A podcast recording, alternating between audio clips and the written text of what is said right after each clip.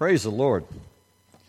And I made myself a slide show like you all get to see up there. And there's a reason for that, because in 2007, my notes were spaced really wide and there were 3 pages. Because I was expected to give a message in 15 minutes or less. And that meant I didn't get to read the Scriptures. And so I literally printed them the same notes. These are the same notes that I used then, right off the computer. And then I put all of the Scriptures into the PowerPoint, and so I made myself a PowerPoint so I don't have to hunt through the Bible. Christ's family, a place to belong. Amen. I've entitled the sermon, Whithersoever Thou Goest. You know, commitment has 3 characteristics that I could clearly identify. Uncertainty, laying aside our cares, the cares of this life, and setting our minds on the things above, and no turning back. Okay? Those were the 3 things that I came up with. It means unconditional, absolute unconditional commitment. That's what this message was about.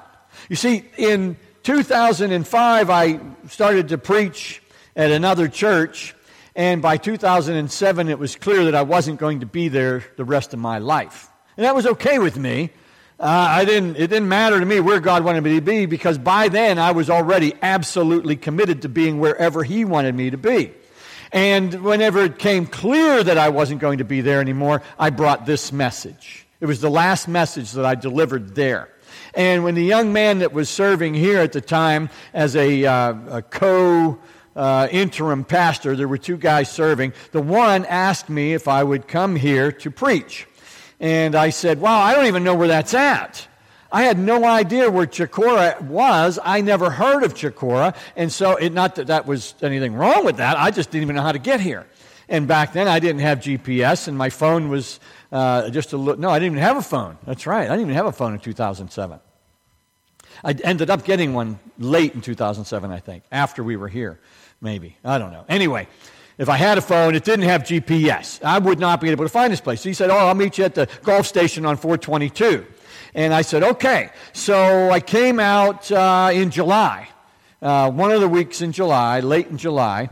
And I met him at the golf station, and he brought me in through Fenelton-Chicora Road, and it was this windy and all this, you know. And our old car, it had poor springs and shocks on it, and like going around those bends and hitting those bumps and all of that, I didn't think the car was going to make it, you know, honestly. And I'm thinking, wow, where are we going here, you know? And he's driving 45 miles an hour. I want to do 35, okay? Not because I was an old man or anything. It's just that's what felt safe.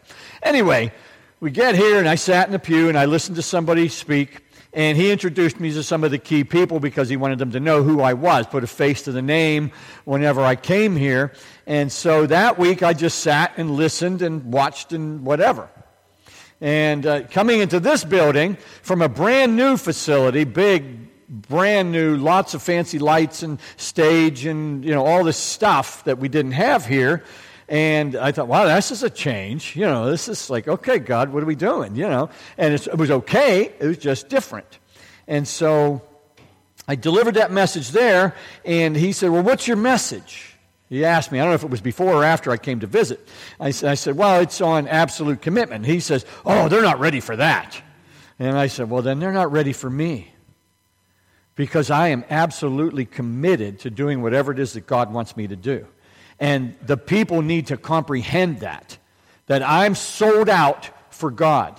I'm going to do what He wants, no matter what they want. Because to them, this was their church. I love the people that are still existing, are still alive. You know, some of them died. Whenever that started happening after I was brought into the pulpit, I said, Lord, is that why I'm here? To just bury people? That's what I thought. I thought, okay, we got 30, 35 people, whatever it was. And, you know, after about the 3rd or 4th one, I thought, you know what? That's what I'm here for. This is just a burial ministry. I'm just going to bury people, and then God's going to move me somewhere else. That's what I thought. I mean, whether it sounds crude or coarse or whatever, that is what I thought. And God said, no, that's not what you're here. You're going to do that, but that's not why you're here. And I said, well, I'm sold out to you. I'd gotten down on my face, and I cried out to God, and I said, wherever you want me to be, that's where I'm going to be. I'm done running. I had run from God for 20-plus years. I did not want to do what He wanted me to do. But when I came to realize that the uncertainty of absolute unconditional commitment meant I had to follow Him, it clicked. I mean, it just clicked. And I knew, okay, it doesn't matter if I know where I'm going. It doesn't matter if I know anything. I can be completely, totally out of control, and He's in control. You see, I don't like to be out of control.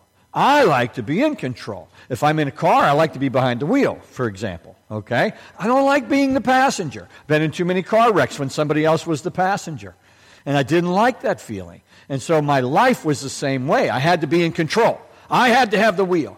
And when I got to that place of absolute unconditional commitment to God, I cried out literally, physically, down on my face, and I said, here's the wheel. You take it. You drive. I'm done.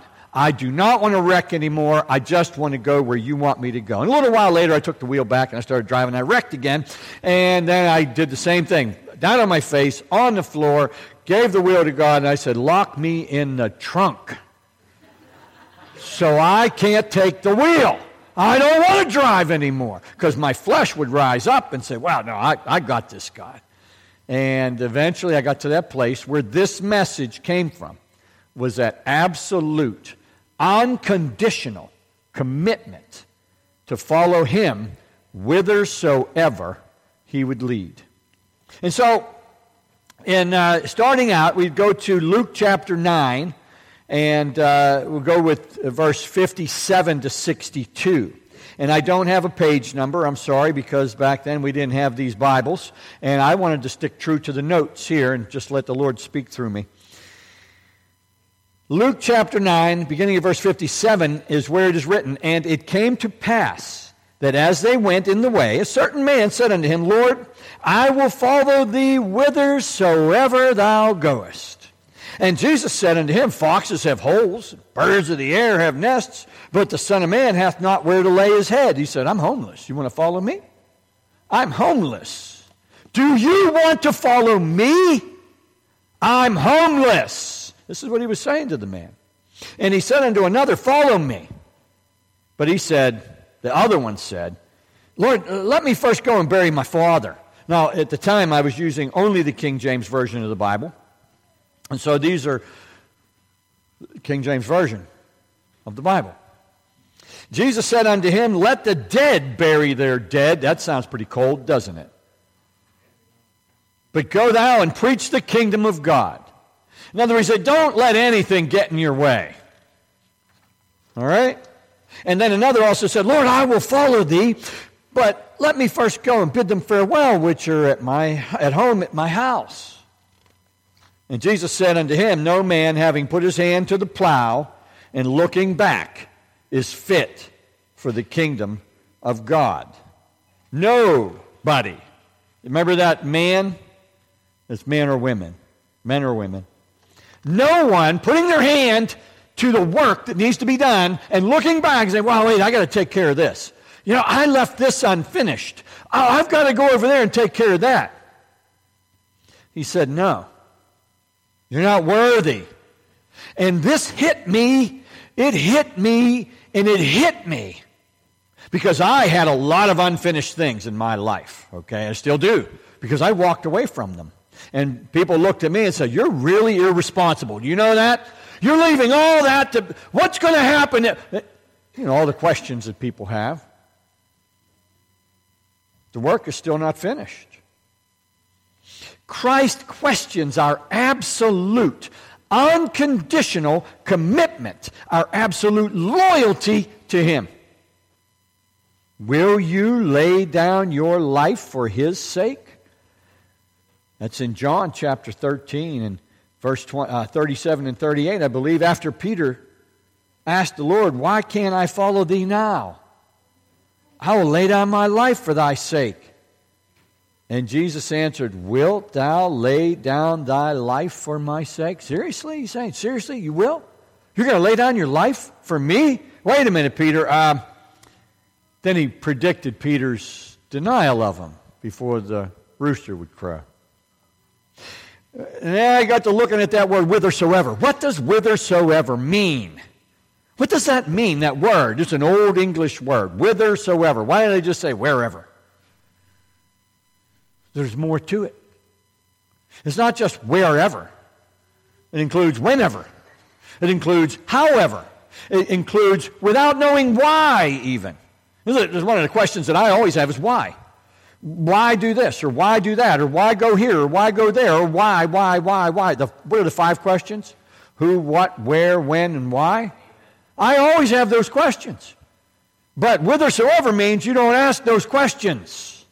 It's no questions asked. God says go, you go. He says stop, you stop. That's the nature of whithersoever. It's without doubt. Because there is uncertainty, but you go without doubt. You walk in uncertainty, without doubt, no indecision, no hesitation, complete confidence in God, not self. See, I was very self-reliant. I liked having confidence in myself. I liked knowing that I could take care of things. I liked knowing that I could get things done. But he said, no, we're going to erase that part. Oh, I still have those characteristics, but I have to stand against them. Because he said there's no permanent place to lay his head. When we came here, we had left our home, and we were in somebody else's house. And we were hired as a hired pastor. And the Bible calls that being a hireling. I don't want to be a hireling, but it's where God sent me. And I said, okay, well, I'll do what you want, Lord. I'll go wherever you want me to go, and I will do whatever you want me to do, and I will say whatever you want me to say. I will minister to whomever you want me to minister to. But he didn't have a permanent place to lay his head, and neither did we. In fact, there was a guy who told me, don't change anything.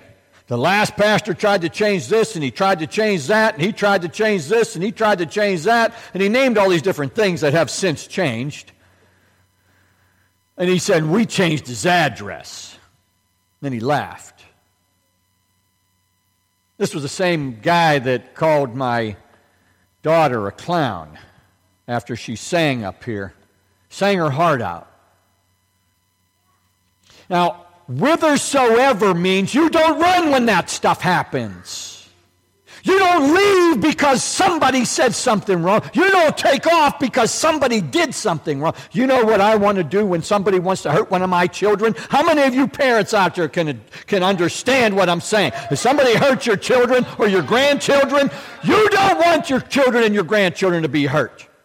So you either remove them from that situation or you do something about it. This was the same guy that harassed my wife, stalked her. Years later, whithersoever thou goest, Lord, I said it, and I meant it, and I'm still here because I meant what I said.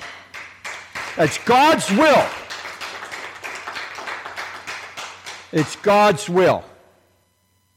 This type of following requires absolute surrender of self. You give up yourself, and you fully trust in Almighty God. And that is the hardest thing I've ever done in my life. I've done a lot of hard things. I have done a lot of hard things. But you trust fully in Him. And it's not a willful abandon of responsibility. But it requires absolute faith. Absolute faith in knowing that God has you right where He wants you to be. And I struggle with that to this day. And my wife will say, you know, God has you right where He wants you. And I'm like, oh, I know, but that's not where I want to be. And I don't mean not here. I mean in circumstances, you know. Traffic, for example. Traffic. I don't like traffic.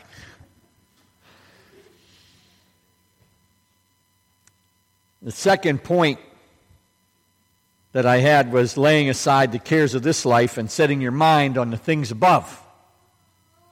Laying aside the cares of this life, because that's what he said. Christ said, we're not of this world. In John chapter 5 and verse 19, what happened to Matthew? I thought I had that here somewhere. Yeah, that wasn't that. That was after Luke. Yeah, but I didn't read it. Why? What didn't I don't have it here. Oh, wait. We're going to read it. Okay. I know what it is. This passage was also in Matthew. And a certain scribe came, and that's why I included it this time. I didn't have it in the last time. That's why it's not in my notes, and that's why I skipped it. Okay, thank you. A certain scribe came. So this was a religious leader. This was somebody who would take the word of God, and they would take it from one and make another one. Okay, they would be the scribe. Okay, they would copy the Word of God. There were no printing presses. There were no printing machines. There were no electronics like we have today. It was all done by hand. And this scribe, who knew the Word, because he had copied every single word of it, probably many times, he came and he said, Master, I will follow thee whithersoever thou goest. That's what he said. That was a scribe. A religious guy. But he wasn't willing to lay down the cares of this life. In John 15 in verse 19, see if I can find that, so I skipped, there we go. It is written, the Lord said, if ye were of the world would love his own, but because you are not of the world, but I have chosen you out of the world, therefore the world hateth you. I've been hated in the pulpit. I've been hated by people who sat in these very seats. I have been hated by other clergy. And there are some people in this congregation who are aware of that. And anybody can call me on it if it's not true. You're going to be hated, he said. How many times when people have someone say a flowery little prayer, do they also add that little caveat to it? You're going to be hated for my name's sake. That's what he said. That's not my words. Those are his words. So you've got to lay aside the cares of this life. You've got to set your mind on things above. In Galatians chapter 1, it is written, for do I now persuade men or God? Or do I seek to please men? For if I yet pleased men, I should not be the servant of Christ. So who am I here to please? God. God first. That's the hardest way to live your life, folks. Because there's this balance between being you and being God's. Because you are you and you are God's. And you belong, I'm saying, to God. You are God's property. You belong to Him. I'm not calling you gods like you're a god. I saw Dylan's scowling face. What? What's he talking about? Yeah, we belong to God. And it's written in 1 Thessalonians chapter 2 and verse 4, but as we were allowed of God to be put in trust with the gospel, even so we speak, not as pleasing men, which trieth our hearts. We're not here to please people. That's not what any of us are here to do. We are here on this planet to draw souls out of darkness and into the light of Christ. In Ephesians chapter 6, it's written, bondservants, be obedient to those who are your masters according to the flesh. And you could translate that into, look, workers, obey your boss. Okay, that's because bondservants willingly put themselves into service. That's what the bondservant was. And with fear and trembling, in sincerity of heart as to Christ. In other words, you're working unto Christ. So when you got to put up with stuff, and in the pulpit, I've had to. I wasn't working for the people, I was working for God. And I said that one time. And the fellow that got really upset because he thought he was the king of the church, he didn't like it. I don't work for you. I work for God. I didn't mean it disrespectfully. It was just a fact. It was a factual statement based on Scripture, and I had to clarify it. And I had to explain myself because people didn't know the Scripture. Not with eye service. In other words, they're not just trying to please people.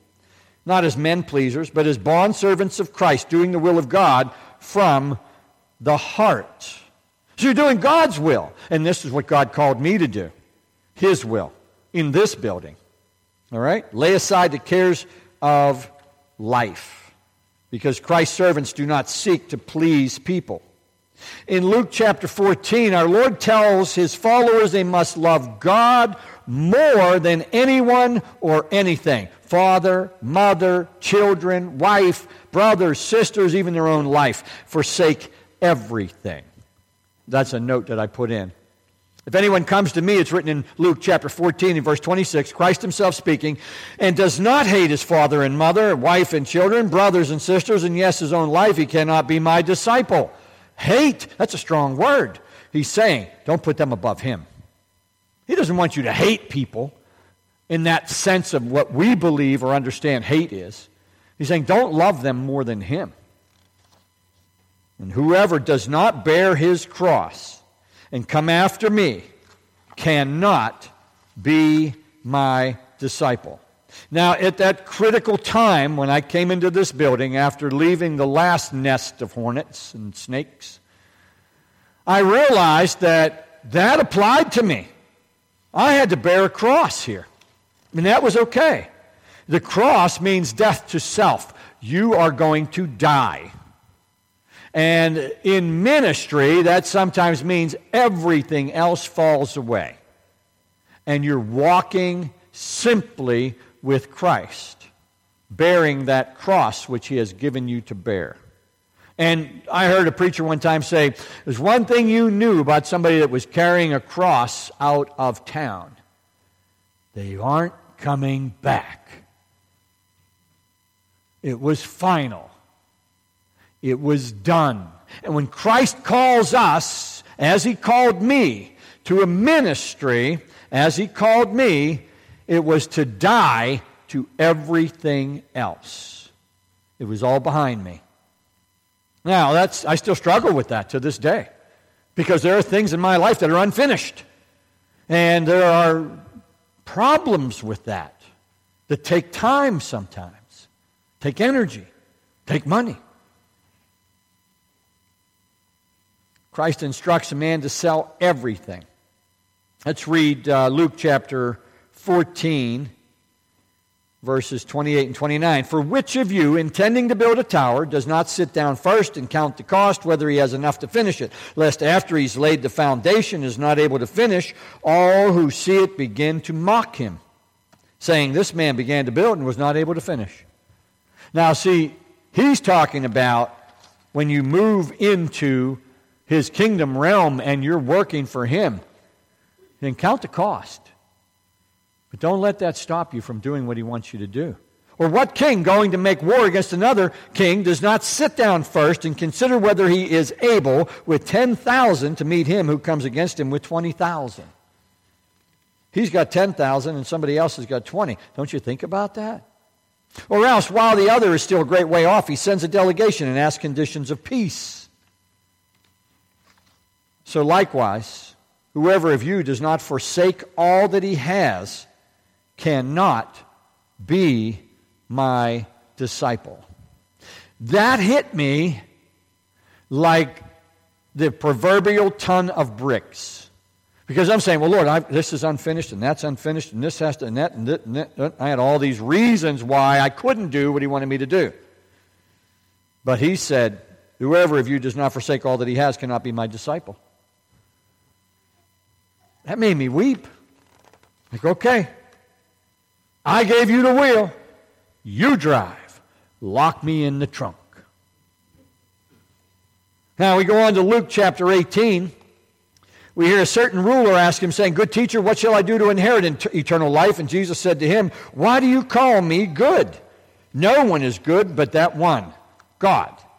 You know the commandments, do not commit adultery, do not murder, do not steal, do not bear false witness, honor your father and your mother. Big problem with that in our society today. And he said, all these things I have kept from my youth. The young ruler said, I do this. I've been doing this since I was a kid. Okay. And what's Jesus say? When he heard these things, he said to him, you still lack one thing. One thing you lack. Sell all that you have and distribute it to the poor, and you will have treasure in heaven, and come, follow me. Woo! But when that ruler heard this, he became very sorrowful. Why? Because he was very rich. He knew what Jesus was saying. He was a covetous man. He had acquired a lot of wealth, and maybe some of it dishonestly. And Jesus said, you got to cut free from all that, because that's holding you back. That's what he told him. Does that apply to everybody? I don't believe it does. Because you look in Scripture, you see God enriches some people to be a blessing to others. I don't think he's saying sell everything you have, although the early church did. They sold everything they had, put it all together, and then they all lived out of it. And when Jesus saw they became very sorrowful, he said, how hard it is for those who have riches to enter the kingdom of God. In other words, this guy wasn't going to give it up. He wasn't going to quit. He wasn't going to follow whithersoever Christ led. For it's easier for a camel to go through the eye of a needle than for a rich man to enter the kingdom of God. And those who heard it said, who then can be saved? But our Lord said, the things which are impossible with man are possible with God. Can we give him a praise? Amen. Can we give God a praise? It's impossible for us. It is impossible for us. We can't make our way into his kingdom, but he has made the way with Christ. We simply need to follow him whithersoever he goes. And there's no turning back. 1 Peter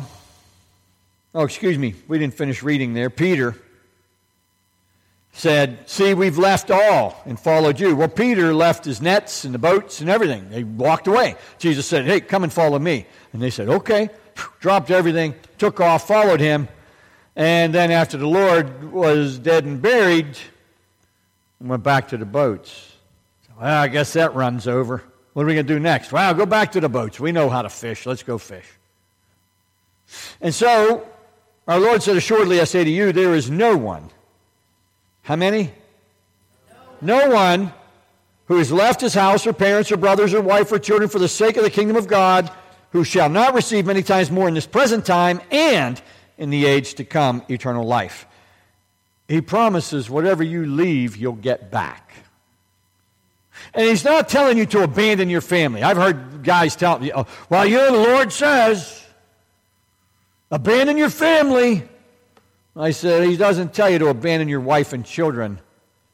You got to pay for your children. You got to take care of your children, okay? I had a guy in ministry who walked away from his family. Some people in this building know who that is. He still ministers. I don't know whatever became of his children. He says you walk away from those things because, and here's the part that's implied, is because in that region, whenever people followed him, they were persecuted for following him, even by their family. As it is now, there are many places in the world when somebody comes to Christ, they are not received. In fact, they're rejected by their family. I no longer have a daughter. I no longer have a son. And he says whoever leaves their family in that context, that's the context he's talking about. He's not saying to abandon your family. And the promise is, not just will you get back the things that you need to take care of yourself, but you'll also have eternal life. And then we go to 1 John chapter 2, verse 15. Do not love the world or the things of the world. If anyone loves the world, the love of the Father is not in him. Loving the world is a clear sign that we don't love God. We can't be in one world and be in the other. We can't be in one kingdom and in the other. We can't have one master and have another. He said so. And too often there are people, even in the church, in the body of Christ, who have their feet in the world and their feet in the kingdom, and they think somehow that's okay. He says it isn't, because that's not following him whithersoever he leads. For all that's in the world, the lust of the flesh, the lust of the eyes, and the pride of life, is not of the Father, but it's of the world. John tells readers not to love the world or the things of the world. In Colossians chapter 3, it's written, "If then you were raised with Christ, seek those things which are above, where Christ is, sitting at the right hand of God. Set your mind on things above, not on things on the earth." Think heavenly things. Because that is the point of laying aside the cares of this life. And you don't turn back. You don't look back. You let it go. All bridges to your former life are closed or removed. When my wife and I came here, she thought I had lost my mind. She really did. She thought that I lost my mind. She just thought, this is it. He's snapped, and we're in trouble. She really did. And so did her family, of course, because how are we going to live on this? You know, what we weren't getting anymore. There was no turning back, because I was going to follow him wherever he led me. And had she left me at that time, I'd still be here. Amen. I would have stayed, because this is where he wanted me to be. I was absolutely certain. There was no doubt in my mind. This is where he wanted me to be. No man, having put his hand to the plow and looking back, is fit for the kingdom of God. Think of Lot's wife. Let me just take one last look. Immortalized in salt, right? What does salt do whenever rain hits it? It dissolves. In Hebrews chapter 10 and verse 38, we know that the kingdom of God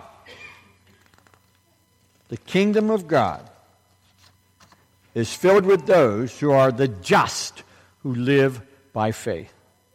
But if any man draw back, the Lord said, my soul shall have no pleasure in him. No turning back. No man can serve two masters. It's written in Matthew chapter 6 and verse 24. For either he will hate the one and love the other, or else he'll hold to the one and despise the other. You can't serve God and mammon. You can't serve two masters. And there are some organizations in the world that have masters in their organizations. And I ask him, if they're a believer, I say, how do you have two masters? The Lord says you can't have two masters. How do you do that? Well, I don't know how they can do it. Because it's written in Luke chapter 16 and verse 13, no servant can serve two masters, for either he'll hate the one and love the other, or else he'll hold to the one and despise the other. You can't serve God and mammon. It's two places. That's the testimony of two witnesses. And James tells us, ye adulterers and adulteresses, know ye not that the friendship of the world is enmity with God, and whosoever therefore will be a friend of the world is the enemy of God. The friends of the world are the enemies of God. Thus saith the Lord. Not me. And when I delivered this message in 2007, I then did it again, I think, 10 years later, and then since then I've done it a couple of times. People don't like to hear it. You can't be a friend of the world and be a friend of God. His word says that is not possible. He says that, not me. And you don't turn back. You don't go back into the world. Double-minded people are called adulterers and adulteresses. This is what James writes, and he was the Lord's brother. In Isaiah chapter 26, in verse 4, it's written, trust ye in the Lord forever, for in the Lord Jehovah is everlasting strength. How much strength? Everlasting strength. Everlasting. The root words translated whithersoever indicate a certain absolute or definite commitment to follow along on a journey without foreknowledge of the way, without a definite plan, and no map. And these days would say no GPS. I thought about bringing in a map as a prop and opening it up because some of you are old enough to remember maps whenever you had to fold them out. You'd stop on the side of the road and say, okay, where are we going? Get out the marker, okay, and you'd mark the map. And you'd follow, okay, yeah, it looks like we're here. No, you missed the turn. Oh, yeah, that's right, we're over here. We need to be over there. You know, that's what we did way back when, 10 years ago. No, it's a little longer than that. But anyway, you follow along on a journey without foreknowledge of the way, without a definite plan, and no map, but the ultimate destination is known. Where are we headed? God's kingdom. See, we know the destination. And that's the point. Nothing on the journey in this life, nothing on this journey in this life really matters if we trust in the promises of our Savior. By faith, trusting Him, we are given peace in knowing with certainty that we are safe in Christ and the Spirit of grace keeps us faithful. This is where our safety net is. And then I ask, what's my call? What's my call? That's what I ask them, and that's what I ask you. What is my call? Become absolutely, unconditionally committed to Almighty God. Agree to go whithersoever He leads you. Allow for uncertainty with fear. No, without fear. See, we'll get fearful. And we got to cut that out. We got to give that to God. Okay, God, you said, and we can call Him on His word. You said, if I follow you, whithersoever thou goest, Lord, you will keep me. And right now I'm not feeling too peaceful, and I need some peace. I need your peace, the peace that passes understanding. And what's He say? Be anxious for nothing, but by everything, through prayer and supplication, make your requests made known unto God, and the peace of God, which passes all understanding, will be yours. Amen. So, as we go on, I say, okay, in Isaiah, did I skip that one or do I have it here? Maybe I skipped it. I didn't put it in because I don't have one here. Oh, yes, I do. I read it already. Trust ye in the Lord forever, for in the Lord Jehovah is everlasting strength. And then it's written in Nahum chapter 1 and verse 7, the Lord is good, a stronghold in the day of trouble, and He knoweth them that trust in Him. Who does He know? Those who trust in Him. Who doesn't He know? The ones that don't trust in Him. He knows those who trust in Him. And 1 Peter chapter 5 and verse 7 tells us what? Anybody?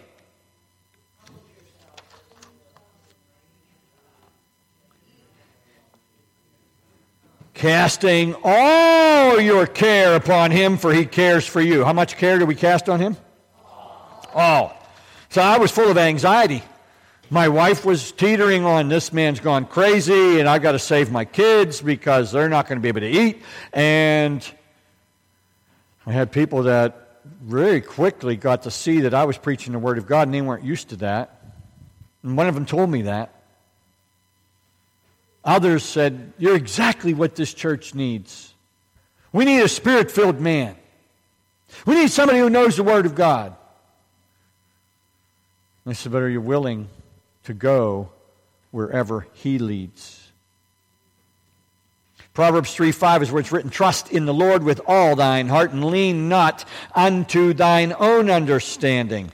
In Psalms 104:14, it's written, He causes the grass to grow for the cattle, and herb for the service of man, that He may bring forth food out of the earth, and wine that maketh glad the heart of man, and oil to make his face to shine, and bread which strengthens man's heart. Oh, give thanks to the God of heaven, for His mercy endureth forever. He maketh peace in thy borders, and filleth thee with the finest of the wheat. And in Matthew chapter 6, in verse 25, we hear our Lord's, "Therefore I say unto you, take no thought for your life, what you shall eat or what you shall drink, nor yet for your body, what you shall put on. Is not the life more than meat, and body more than raiment? Behold the fowls of the air, for they sow not, neither do they reap, nor gather into barns, yet your heavenly Father feedeth them. Are ye not much better than they?" And try telling that to your wife when she thinks you've gone crazy.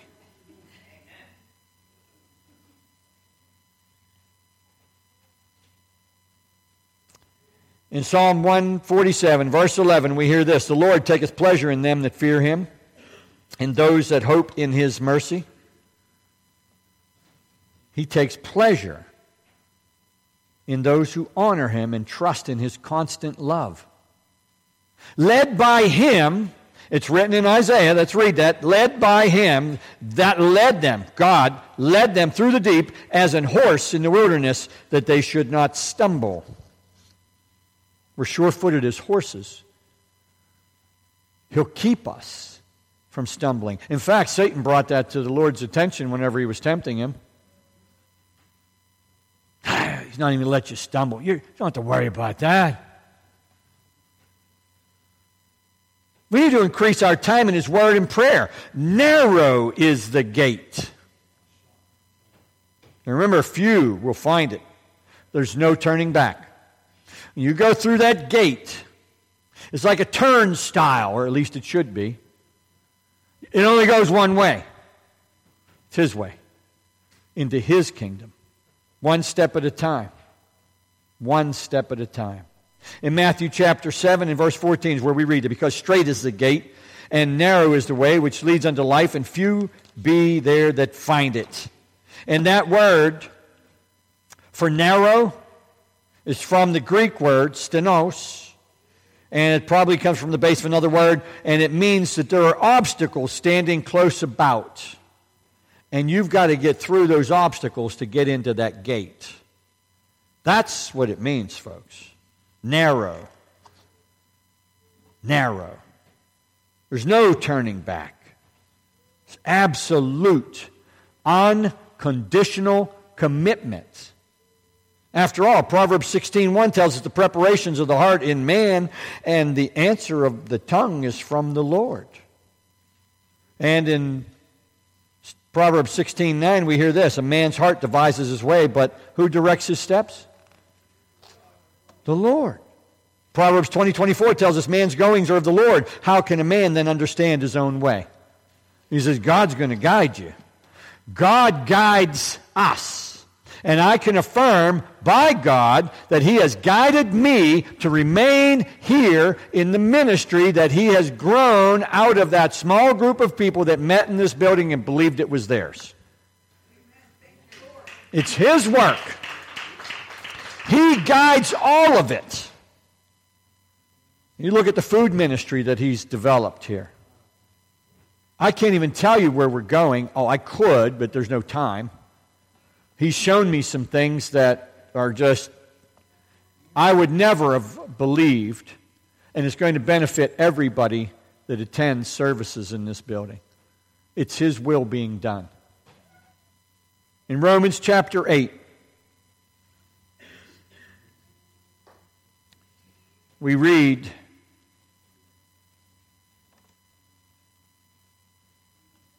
our absolute unconditional commitment is easy when we completely accept what we're about to read. Because He says all things work together for good to them that love God and to them who are the called according to His purpose. So let us become absolutely, unconditionally committed to follow Him whithersoever He goes. And let's pray. Heavenly Father, we do thank You, Lord. Your word is true. Help us, Father, to follow Christ. Let us, each of us, Lord, pick up our cross and follow whithersoever He leads. I pray this in Christ's name. And all of God's people said, Amen. Amen.